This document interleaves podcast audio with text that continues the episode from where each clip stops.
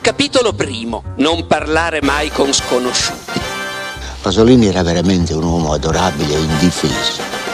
Come scrive, eh, di solito rispondevo eh, da sinistra a destra. It di Stephen King è il mio libro del cuore. Volevo dirle, ma d'inverno, quelle anatre, dove diavolo finiscono? Non sempre quello che predicavano i salmi era vero.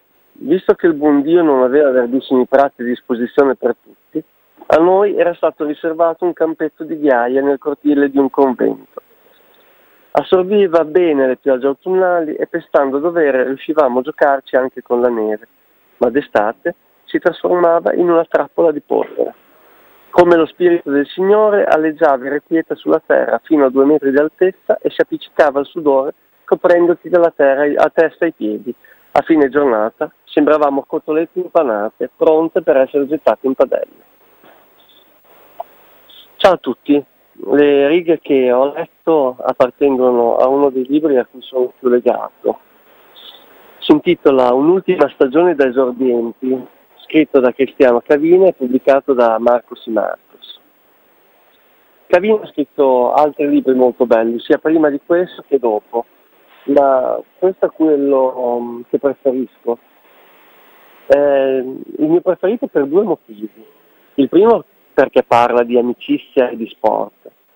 Il secondo perché nel 2008, a due anni dall'uscita, perché è un libro del 2006, mi è capitato di presentarlo nella scuola che avevo frequentato. Il romanzo racconta l'ultimo campionato nella categoria esordienti di un gruppo di ragazzi.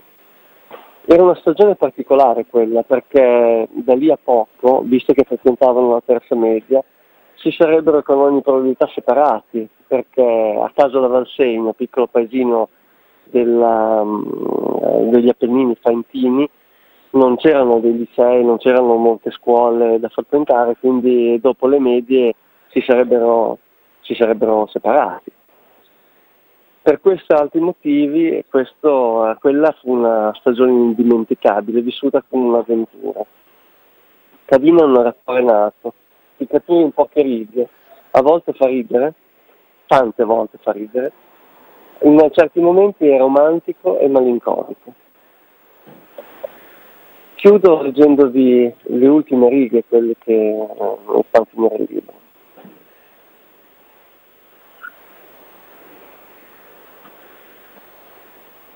Ecco cosa penserò quando sarò vecchio. E allora, seduto sotto i tralci di quella vita secolare, attirerò l'attenzione di un bambino solitario. Giuro che smetterò di fumare per essere sicuro di arrivarci, non vedo l'ora. Lui mi si siederà accanto e io, finalmente vecchio, gli racconterò di quel fantastico campionato e di come un pallone possa trasformare i più deboli nella rocca di Gibilterra. Gli parlerò del dio del calcio, della magia che dispensa a chi ha abbastanza coraggio per chiedergli, credergli, inseguendolo in campi polverosi negli angoli dimenticati della terra, in un'ultima stagione da esordienti. La colonna sonora che ho pensato, forse banale, ma è una vita da mediano di Ligabue.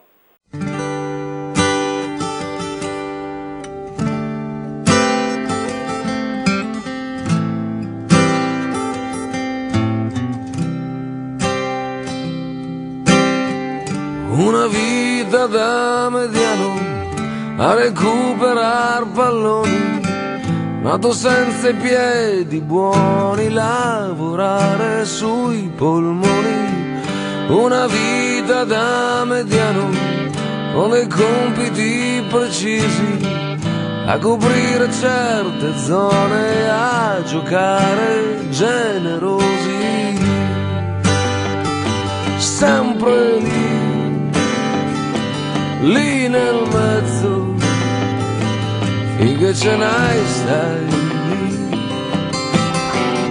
Una vita da mediano, da chi segna sempre poco, che pallone devi darlo a chi finalizza il gioco. Una vita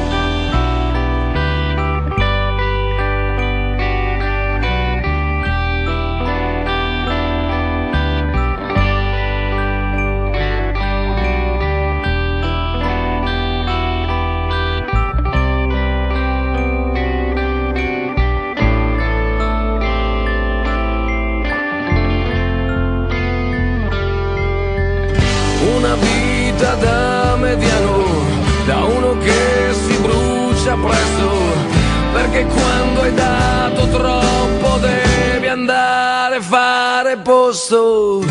Una vita